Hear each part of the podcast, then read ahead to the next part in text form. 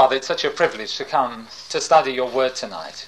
We thank you, Father, for your word where it says, Study to show thyself approved, a workman having no need to be ashamed, rightly dividing the word of truth, or the word of God. Father, and we just praise you for the wonderful privilege that we have the Holy Spirit here present with us and in each one of us to teach us. And I pray, Father, that the things we may study tonight may be such a blessing to us, Father. Father, that this word of, uh, of yours, Father, which has been such a closed book for so many centuries, Father, should suddenly come to life and we might realize that it's our heritage, that it's for every one of us to read every book in it and to understand them fully, Father. Father, I'm claiming in Jesus' name that it may be one of the bricks in the wall tonight, Father, in Jesus' name. Hallelujah. Praise the Lord. Now, in the next two sessions, we're going to cover the, the topic of the baptism of fire. Today, we're going to do the background to the baptism of fire, and I'm actually going to define what we mean by the baptism of fire. And next time, then, we're going on to one of the parables which deals with the baptism of fire, namely the parable of the ten virgins. Uh, by way of introduction, and before we actually get on to the subject, I want, however, to dip very quickly into the subject of the mystery of the church. The mystery of the church. Now, in Guernsey, I've done this in great detail. Tonight, I want to do it uh, rapidly to give us an understanding. Because if you don't understand why the church was called a mystery, there are many passages in Scripture which you would find difficult to understand. Now, let's let's turn straight to the book that actually defines the church as a mystery. If you turn with me to Ephesians chapter 3, where Paul is writing to this church and he's revealing what he knows about New Testament Christianity, about the church which God has established. And it's called the mystery of the church simply because the church is nowhere mentioned in the Old Testament. No, there is not one passage of the Old Testament that actually talks about the church. It was a complete mystery. They didn't have the slightest idea that God was going to do that. Not the slightest idea. It was a mystery which God Himself had concealed.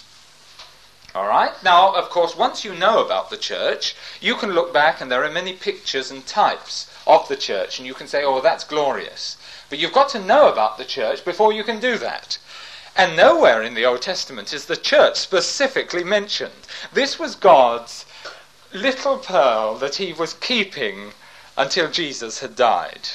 And he kept it a secret. And Satan didn't know about it and the angels didn't know about it, and the Jews who thought they knew everything, they didn't know about it either. But the man that was used to reveal that mystery was Paul. He was a Jew himself, but he's called the apostle to the Gentiles. And it was to him that the revelation of the church was made. Now, it's the revelation of the church. Let's get this right as well. In the Old Testament, there were many Gentiles who were saved many Gentiles who were saved. In fact, it was the Jews' job to preach the gospel to the Gentiles. And you know yourselves that Abraham led three Amorites to the Lord. You probably know their names Aner, Eshcol, and Mamre. He led those three to the Lord. They were confederate of the same mind as him. What about Rahab? Rahab was a Canaanite woman. She was a dweller in Jericho. She believed on the Lord. Why? Because, it, because of the testimony of Israel. She had heard how God had delivered Israel from the land of Egypt, and it was enough to save her. What about Ruth, a Moabitess? But she became a wonderful believer. You see, Gentiles were believers even in the Old Testament. There were some who were believers. What about Melchizedek? Who we don't know actually what nationality he was, probably a Jebusite. And they were really tough and uh, really wild group of people, the Jebusites. But he was a believer, and not only a believer, he was a high priest as well. And you remember that he had to go minister to Abraham just when Abraham needed it. Um, Melchizedek came on the scene. So it certainly wasn't a mystery that the Gentiles could be saved. The mystery was the church. that after Jesus died, God was going to do a marvelous thing. Instead of there being Jews and Gentiles, he was going to combine them together and make one body out of them. And they weren't going to be Jews and they weren't going to be Gentiles. That's what the Bible says. In the, in the body of Christ, the church, there's no such thing as Jew or Gentile. Now, even if that had been written in the Old Testament, the Jews wouldn't have believed it because they were very proud of their position. But here was the mystery of the church that the two were going to become one.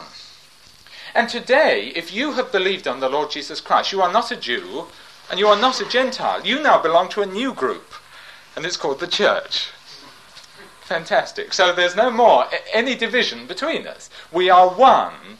We are Christ ones. So you can split up the whole human race into three groups Jews, Gentiles, and Christ ones. And there we are. Now that was the mystery. The mystery of the church. And it was revealed to Paul. And all of the teaching about the church is revealed in the Pauline epistles of the New Testament. It's revealed. Now, he talks about this in Ephesians chapter 3, and I'm going to begin at verse 3. He's just been saying this is his ministry. How that by revelation he made known unto me the mystery. The word revelation there is the same word as used for the book of the Revelation at the end of the New Testament. And it means that which is clearly revealed, that which is laid bare, that which uh, is uncovered. That's what it means. And while he was waiting on God in Arabia, God himself revealed to Paul the glorious mystery that had remained hidden in the Old Testament. The church was coming. Now he goes on to define it. Now, then he writes in brackets, as I wrote afore in few words. Um, that may have been a reference to a book that he'd written to the Ephesians before this one. If it was, we have no record of it, or it could be a reference to what he said in Ephesians chapter 2, but it's no matter to us. He said, I'll read the bit in brackets, as I wrote afore in few words, whereby, when you read, ye may understand my knowledge in the mystery of Christ. Now let's go back to verse 3 and let's miss out all the bit in brackets, which is parenthesis, and go straight on to verse 5. How that by revelation he made known unto me the mystery which in other ages was not made known. It was secret in the other ages. The Old Testament didn't have it. They didn't know. Abraham did not know about the church. Moses did not know about the church. Zechariah did not know about the church. Jeremiah did not know. John the Baptist did not know about the church. Paul did, and Jesus did. And the disciples didn't know either. That's why they had so much trouble, but we'll see that later on. Which in other ages, then, was not made known unto the sons of men, as it is now revealed unto his holy apostles and prophets by the Spirit. And verse 6 defines the mystery that the Gentiles should be fellow heirs and of the same body. There's the mystery the mystery of this wonderful church that we happen to belong to. We're one in Christ Jesus. One person, the body of Christ. There it is. That the Gentiles should be fellow heirs and of the same body and partakers of his promise in Christ by the gospel. If you go down to verse 9, and to make all men see what is the fellowship of the mystery, the fellowship of the church which from the beginning of the world hath been hid in God, been hidden away. And God revealed it. Praise God. Who created all things by Jesus Christ to the intent, to the purpose, that now unto the principalities and powers in heavenly places, that's the angels who didn't know about it before, might be known by the church the manifold wisdom of God and the moment Jesus died, the church came forth. And the angels were stunned. Satan was shocked. He th- Satan thought he'd won. And suddenly he realized only the head has risen. The body is still down there. And every day that the body stays down here, it's getting bigger and bigger and bigger. And the moment you believe on the Lord Jesus Christ, you're joined to the body. Well, that's not Satan's property, that's God's property. And one day God's going to say, I think it's time to resurrect my body now. and up all the believers will go. Now, that was a mystery. Praise God. It was kept secret from Satan, kept secret from all these people, and especially kept secret from the Jews. Uh, if you see in, in chapter 2, let's read a few verses about this mystery. In verse 14, For he is our peace, who have made both one. Both the Jews and the Gentiles have been made one, and hath broken down the middle wall of partition between us. So you're a Jew, so what? I'm a Gentile. We're one in Christ. Hallelujah. 16. And that he might reconcile both unto God in one body by the cross, having slain the enmity thereby, and came and preach peace to you which were afar off, the Gentiles, and to them that were nigh. All right? Now there's the mystery. And it was never mentioned in the Old Testament. Never. That's why the Jews had so much trouble. You see, the Jews thought the time plan of God was simple. They thought that all it consisted of was Jewish history, the Messiah would then come, and he would establish the kingdom. That's what they thought it was. All right? Jewish history would just go on and on. Then the Messiah would come, he'd be proud of them and thrilled. He'd come down, he'd establish the kingdom there on earth. That was all that they could see.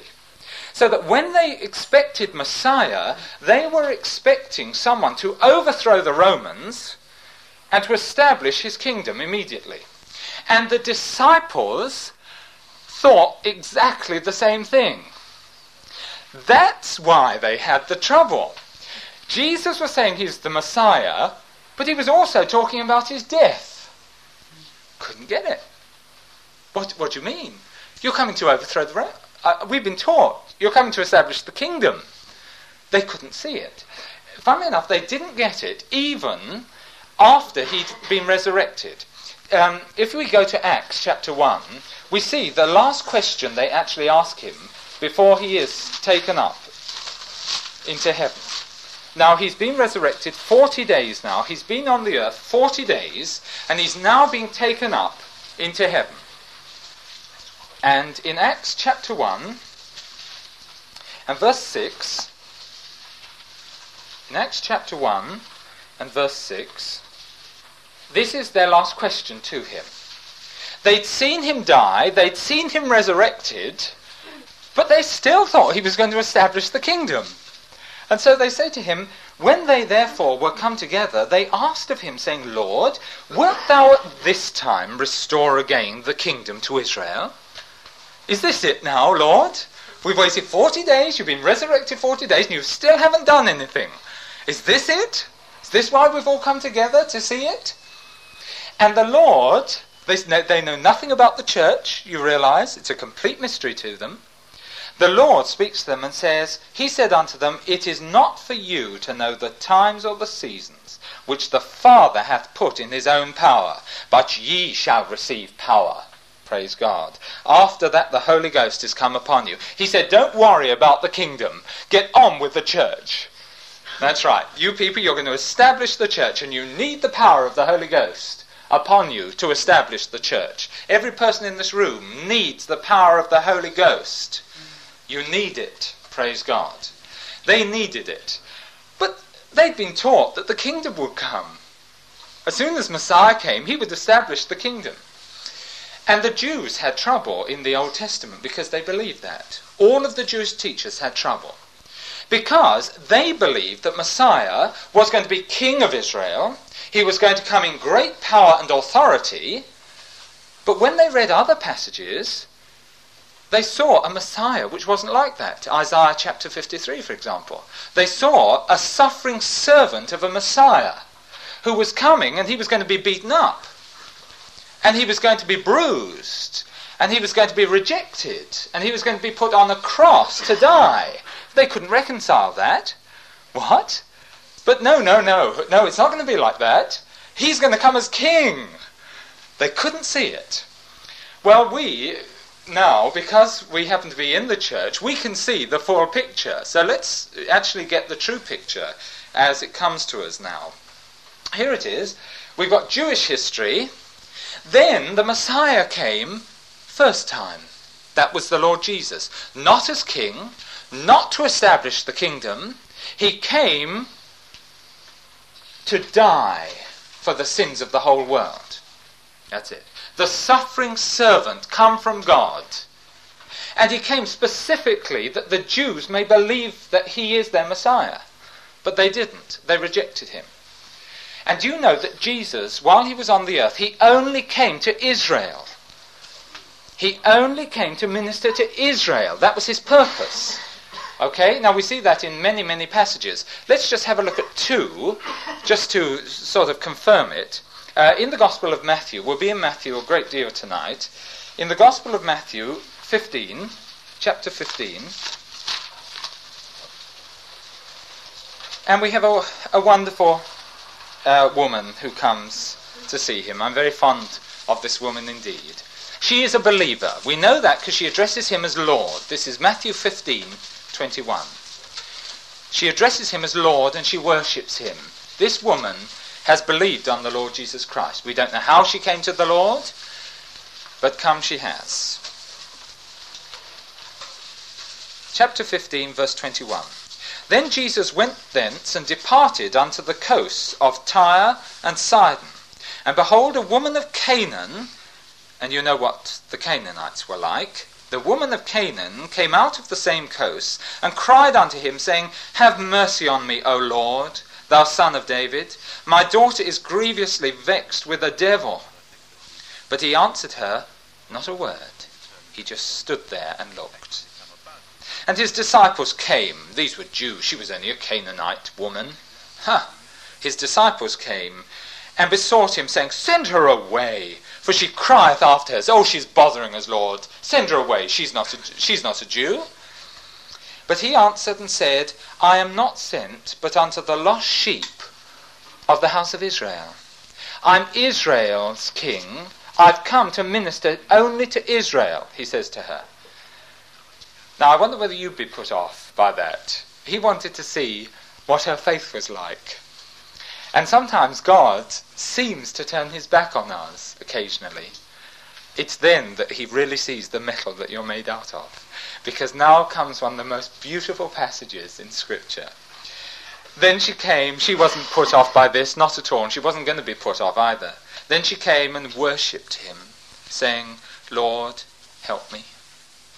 He seemed to have been silent, he seemed to have put her off, but she was thrown with him.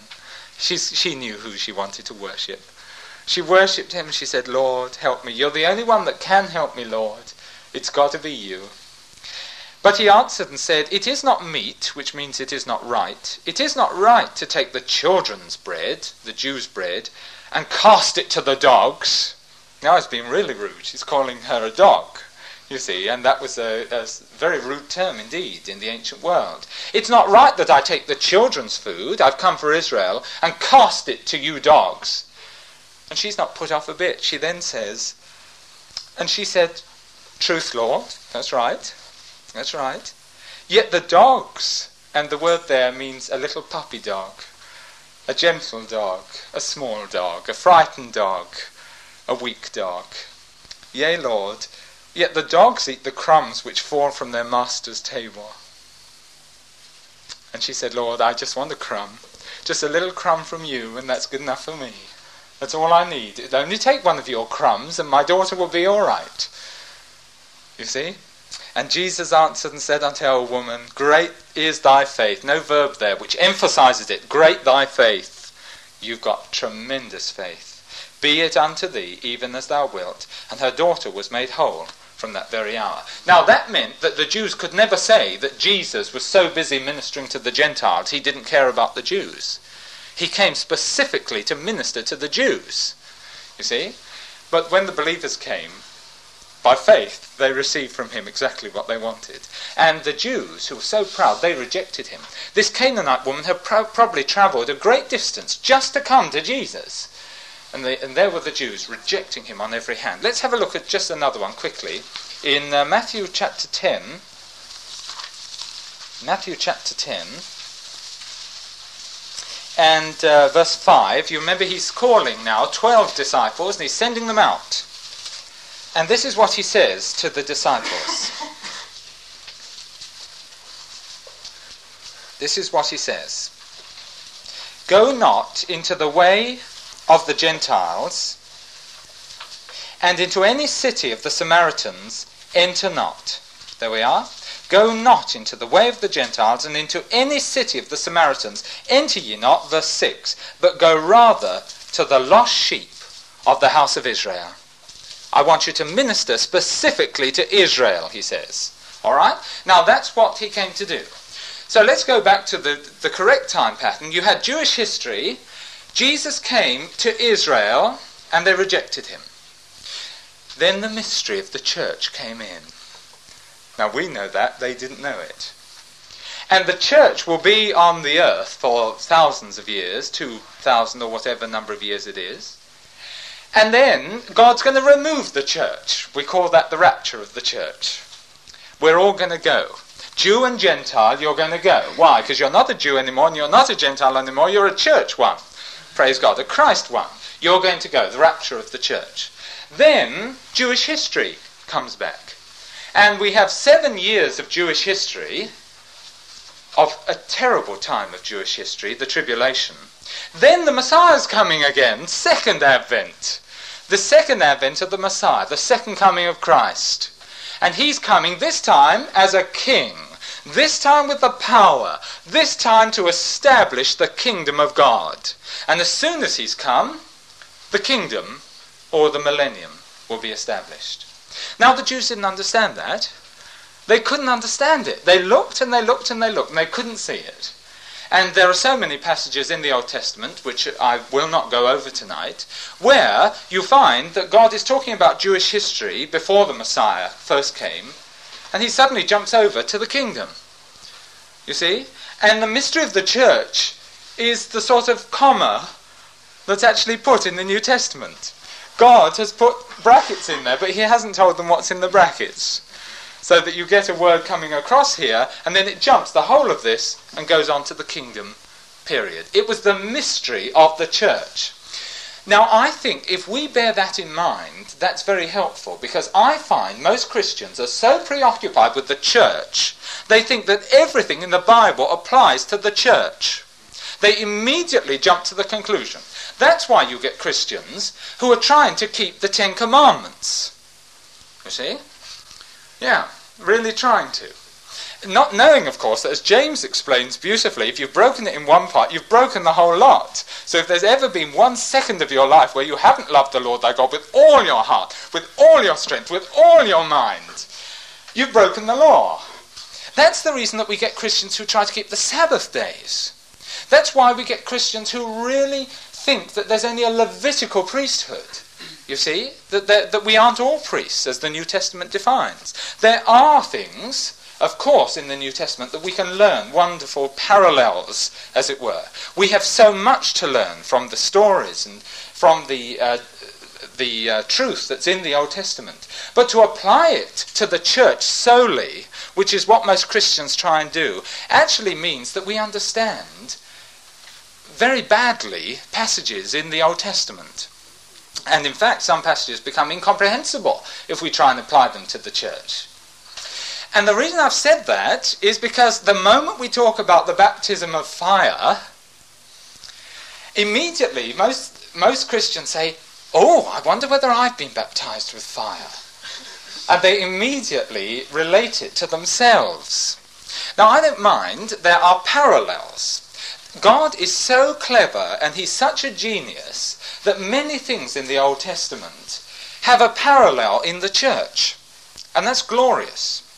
But you see, we've got to be accurate to the Word of God. And very often, well, actually, I, I bought a booklet uh, a few years ago before I knew what the baptism with fire really was. And it said, baptism with fire. And when I read it, it was all about the baptism of the Holy Spirit. You see, this person had said, oh, it's the same thing. And they were trying to relate it to the church. And I don't know what the Trade Descriptions Act would say about that, you know, having one, one name on the outside and talking about something else. But it's wrong. And actually, if you know anything about the Bible, you know it's wrong for two reasons. One, in the Bible, fire always represents judgment. Never means anything else. It's judgment. It's sometimes used for purifying, but even that's judgment. You see, judgment of rubbish inside. Okay, it's certainly not used for power. It's always a judgment. So when we're talking about the baptism of fire, we are talking about a judgment specifically. The other reason is that they always quote the passage which I'm heading for tonight, Matthew chapter 3, and they ignore the fact that the whole context is about judgment. And they take the one verse out and they use it as a pretext to talk about the baptism of the Holy Spirit, you see, under the name of the baptism of fire. Um, I think that once we know that there are vast passages in the Old Testament which deal with the baptism of fire, we realize that there's something else involved that we've got to know about. Now, some Christians think that the baptism of fire is the refining that goes on in believers. I don't object to that. They think that it's the testing of our faith as defined in 1 Peter 1 7. I don't mind about that, as long as you see what it really is as well. I don't mind people talking about the parallels in the church, as long as they talk about what it really was about for Israel. You see? And I, I think it's glorious the way that God has a dual purpose in the things that we learn. For example, the moment you are saved, God wants to baptize you with the Holy Spirit and He wants to purify your life. That's true. But if you just restrict the baptism of fire to that, you've missed most of the glory of the whole principle. Let me define what we mean by the baptism of fire, and then we'll see some passages actually that are on it. The baptism of fire is the name given to the judgment of Israel at the end of the tribulation. It's the name given to the judgment of Israel at the end of the tribulation when Jesus comes again, the second advent of Christ. All right? It's a specific judgment for Israel, the baptism of fire. And at that time, you're going to have believers and unbelievers all living together. And the baptism of fire is when Jesus comes along and he puts all the believers in one part and all the believers in the other part, and he separates them. That's the baptism of fire. I'll show you scriptures on that later on. But that specifically is what the baptism of fire is all about. And it occurs at the second advent of Christ, when the Messiah comes again. Now, there's a beautiful picture of it. And let's uh, actually have a look in Matthew again. Matthew chapter 24, where the Lord gives an analogy to what's going to happen. Matthew chapter 24. and beginning verse 36. Matthew 24, verse 36. And we'll see in this passage how we have been guilty of thinking everything applies to the church. We'll see exactly our mistake. Verse 36. Now remember, he's not talking about the rapture of the church. The whole of the context is about the establishment of the temple, is about the tribulation, about armies around Jerusalem, and about Jesus coming again as King, as Lord, in almighty power. Now he says, verse 36, what we've already heard him say in Acts 1 7. But of that day and hour knoweth no man. No, not the angels of heaven, but my Father only. The day that Jesus comes again to establish the kingdom, no one knows the date of at all. Not one person. Not one person. Only the Father. Now, he, here's the analogy, verse 37.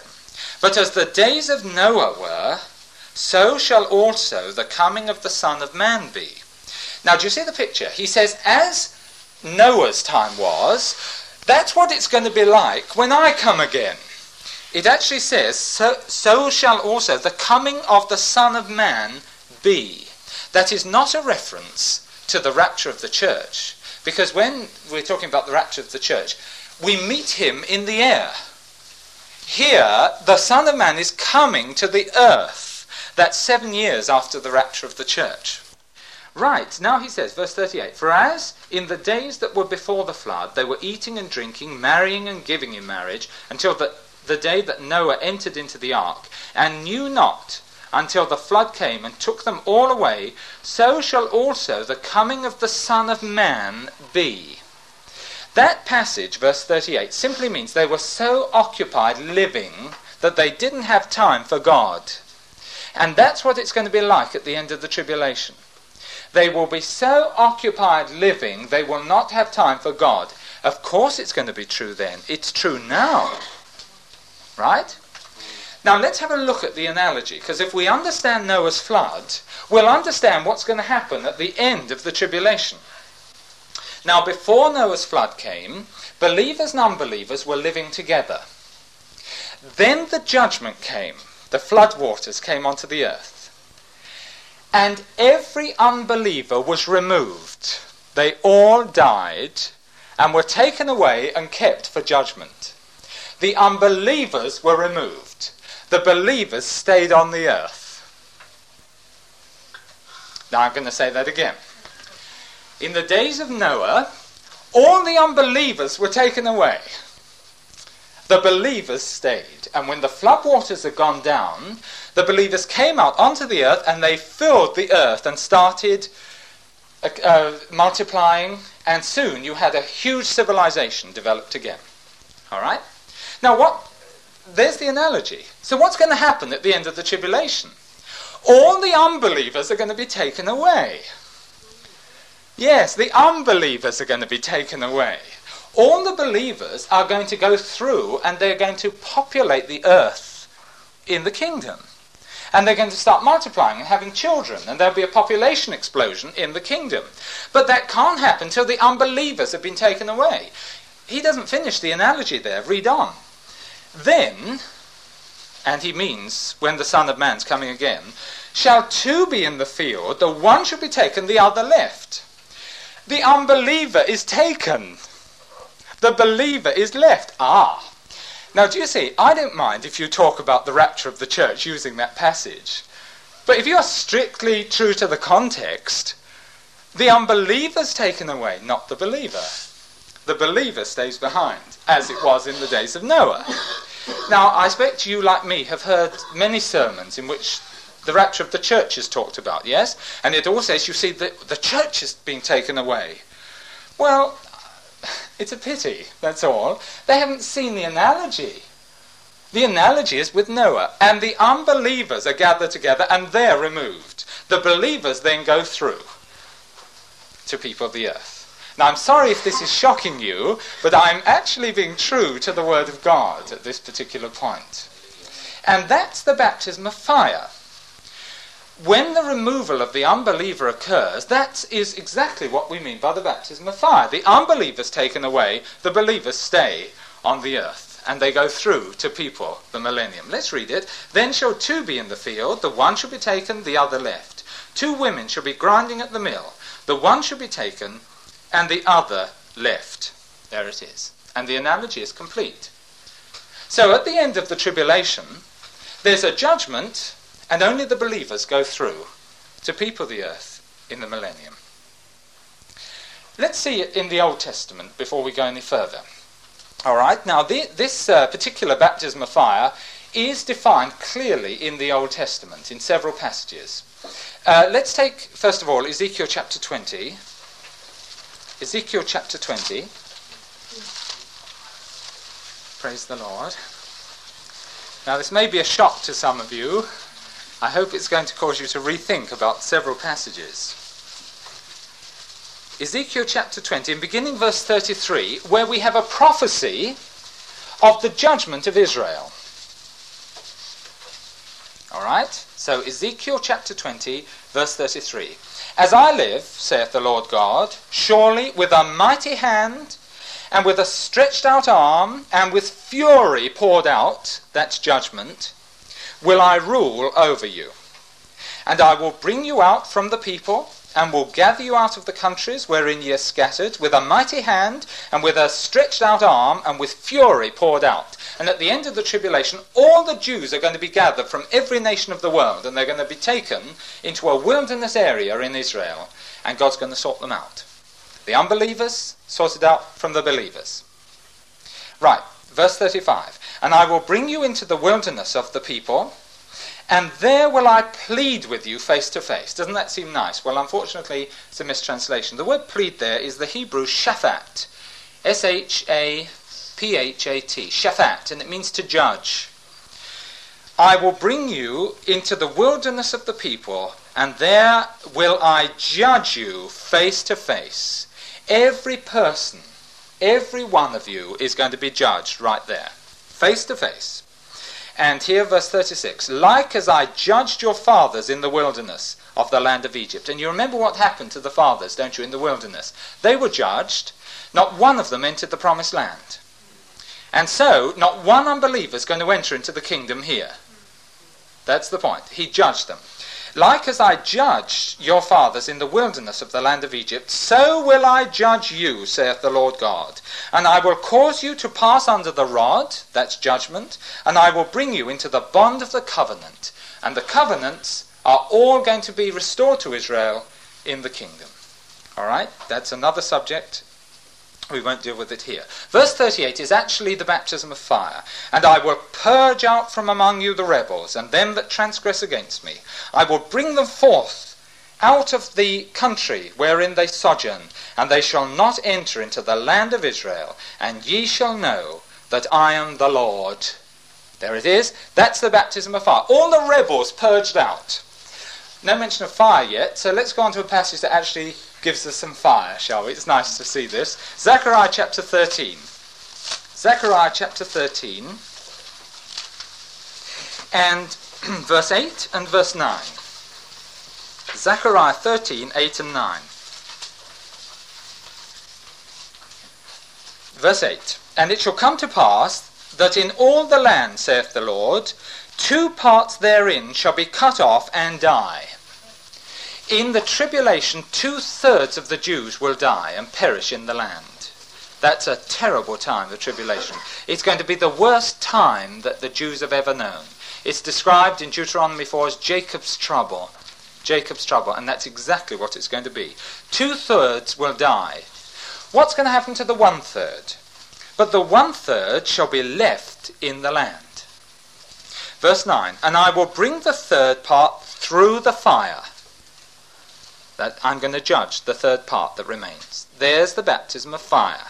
I'm going to bring them through the fire and will refine them as silver is refined and try them as gold is tried. Now, when silver is refined, all the dross is skimmed off the surface. He's going to try them, and all the unbelievers are going to be skimmed off, leaving only the believers. Now, that's what we mean by the baptism of fire. They shall call on my name, I will hear them.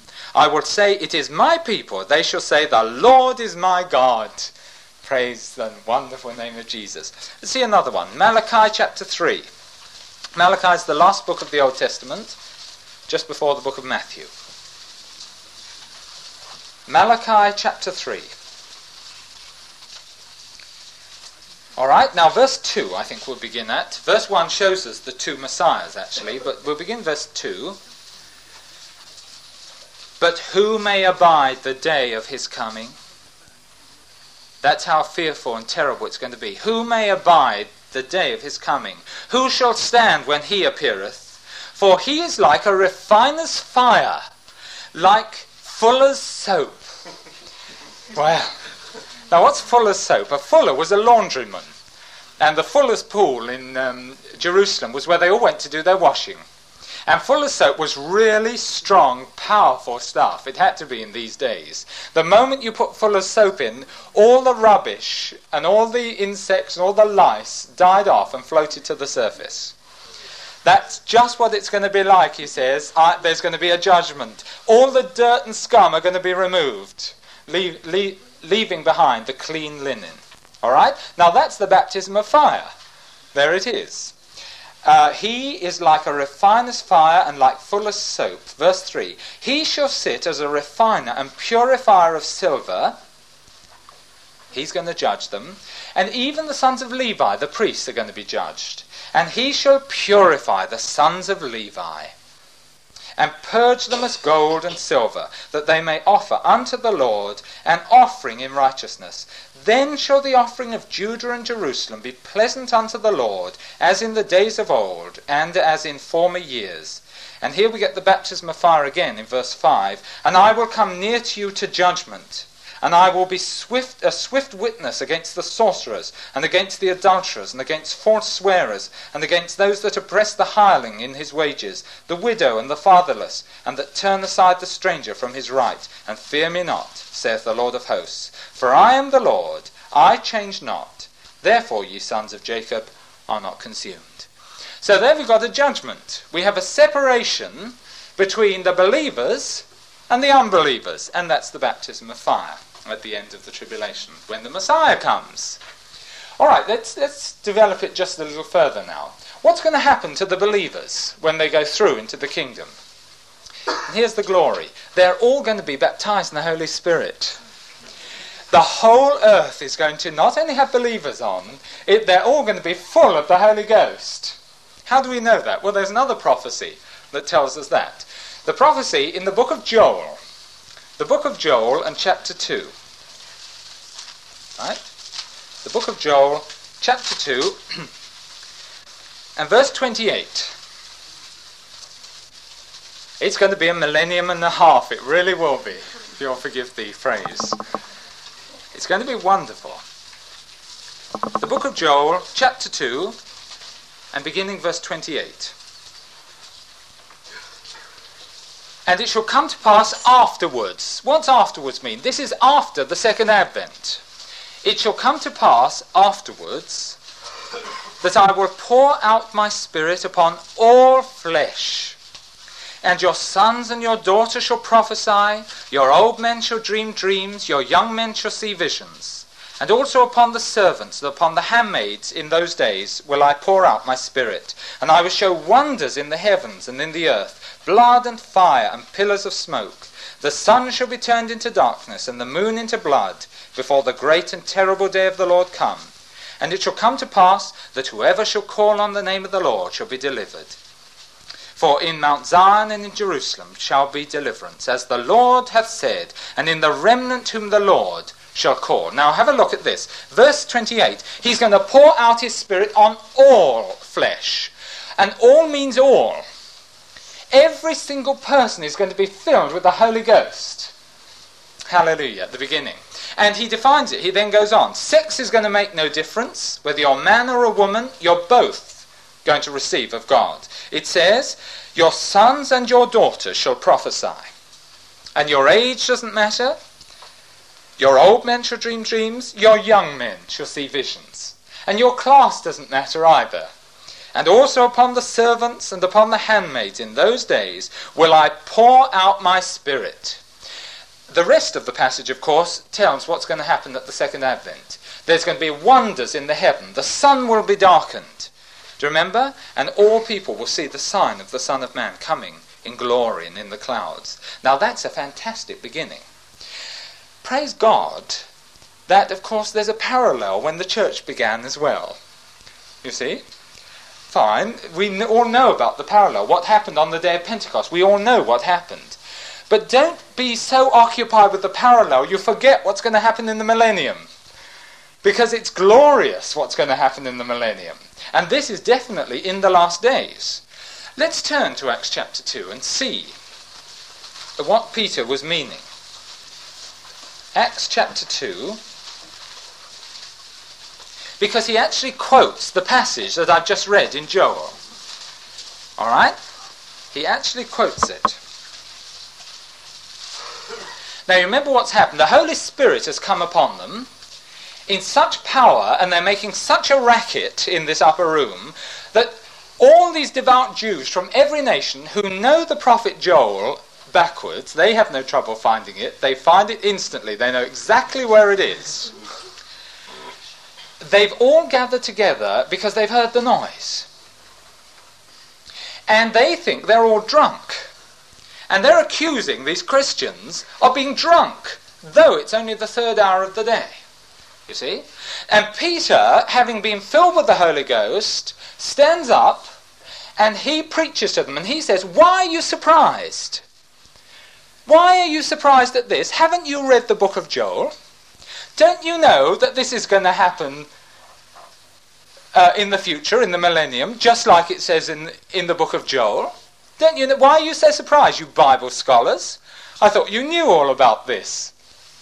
He is in no way saying that it's a complete fulfillment, obviously, because he actually reads it right through. By the way, some scholars in verse 16, uh, this is that which was spoken by the prophet Joel, they actually say that's a Greek idiom, meaning not this is that, sort of implying it's a fulfillment, but this is like that. This is a similar type of thing that Joel was talking about. And you can understand that because the Jews would understand that fully. And they'd say, Oh, I see. Yes. And they'd be very attentive to what Peter had to say. However, if you read the context, you can find that he was in no way saying that what happened on the day of Pentecost was a complete fulfillment. Because he goes down, It shall come to pass in the last days, saith God, I will pour out my spirit upon all flesh. Your sons and your daughters shall prophesy. Your young men shall see visions. Your old men shall dream dreams. He's just quoting it verbatim out of Joel. And on my servants and on my handmaidens I will pour out in those days of my spirit, and they shall prophesy. Now, in verse 19, he doesn't stop there, he then goes on. I will show wonders in heaven above, signs in the earth beneath, blood and fire, vapor of smoke. None of these have come to pass. You see? Uh, he goes on, the sun should be turned into darkness. The sun had not been turned into darkness at the time that the Spirit was poured out. And the moon into blood before that great and notable day of the Lord come. Now he's actually relating it to the day of the Lord when Jesus comes again. And he's saying, don't be so shocked, you people. This is a parallel situation to what's going to happen on that great and terrible day of the Lord. Don't be so amazed. You see, now he's drawing a parallel at that particular point. Oh, this is going to be a glorious time in the kingdom. All of them baptized in the Holy Spirit. How wonderful. Uh, if you turn back to Acts 1 and verse 5, you actually get Jesus quoting the passage we're now heading to, and we're coming to it. Matthew chapter 3. And he doesn't quote it exactly. He misses out the bit about the fire. Why? Because he's talking to people who are going to make up the church. All right? And here it says, For John truly baptized with water, but ye shall be baptized with the Holy Ghost not many days hence.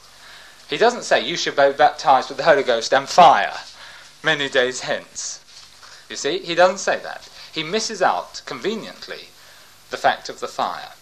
Right, now we're ready now for Matthew chapter 3.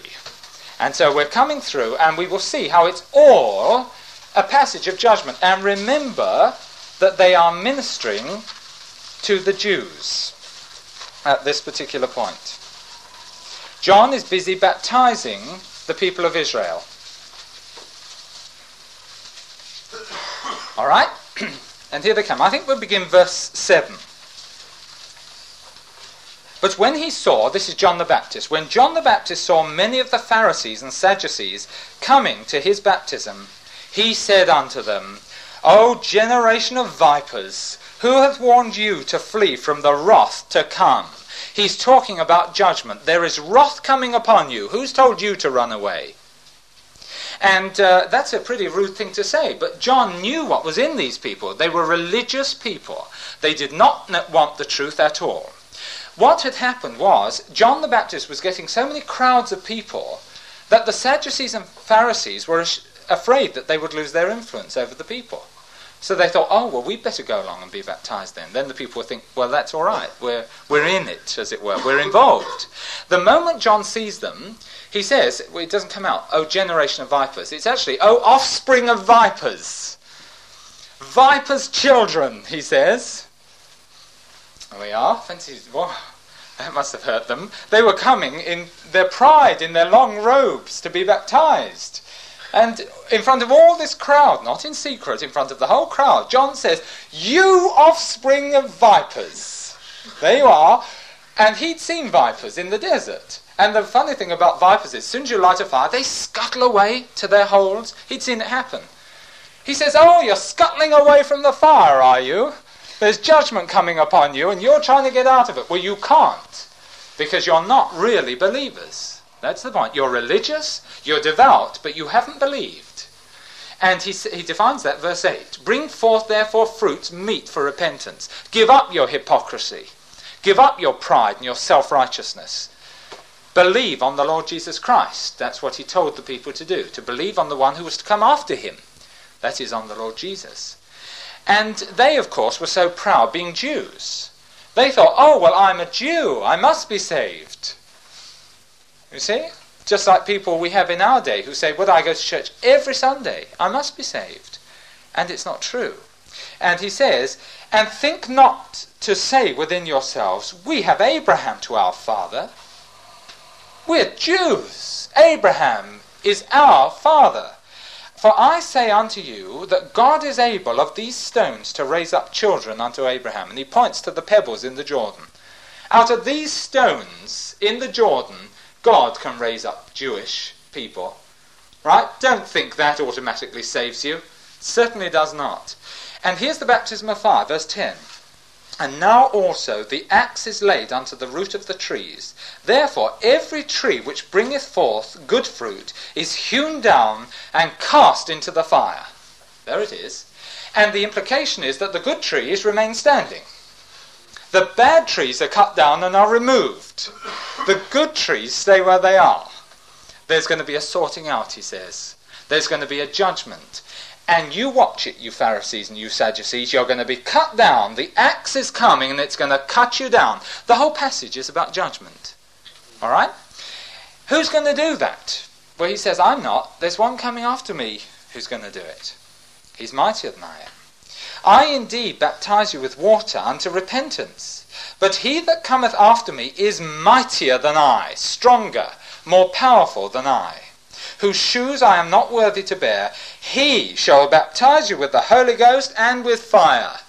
And what he's referring to is when Jesus comes as a mighty king, he says he's mightier than I, ha- I am, there's going to be a judgment. It's going to involve a baptism of the Holy Spirit and a baptism of fire, and they're both going to be involved.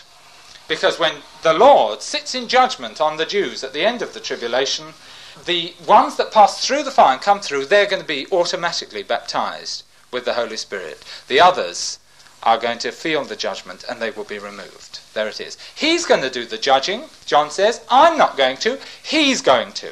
And in case you think I'm fiddling it, notice the next verse. Whose fan is in his hand. He will thoroughly purge his floor and gather his wheat up into the garner, but he will burn up the chaff with unquenchable fire.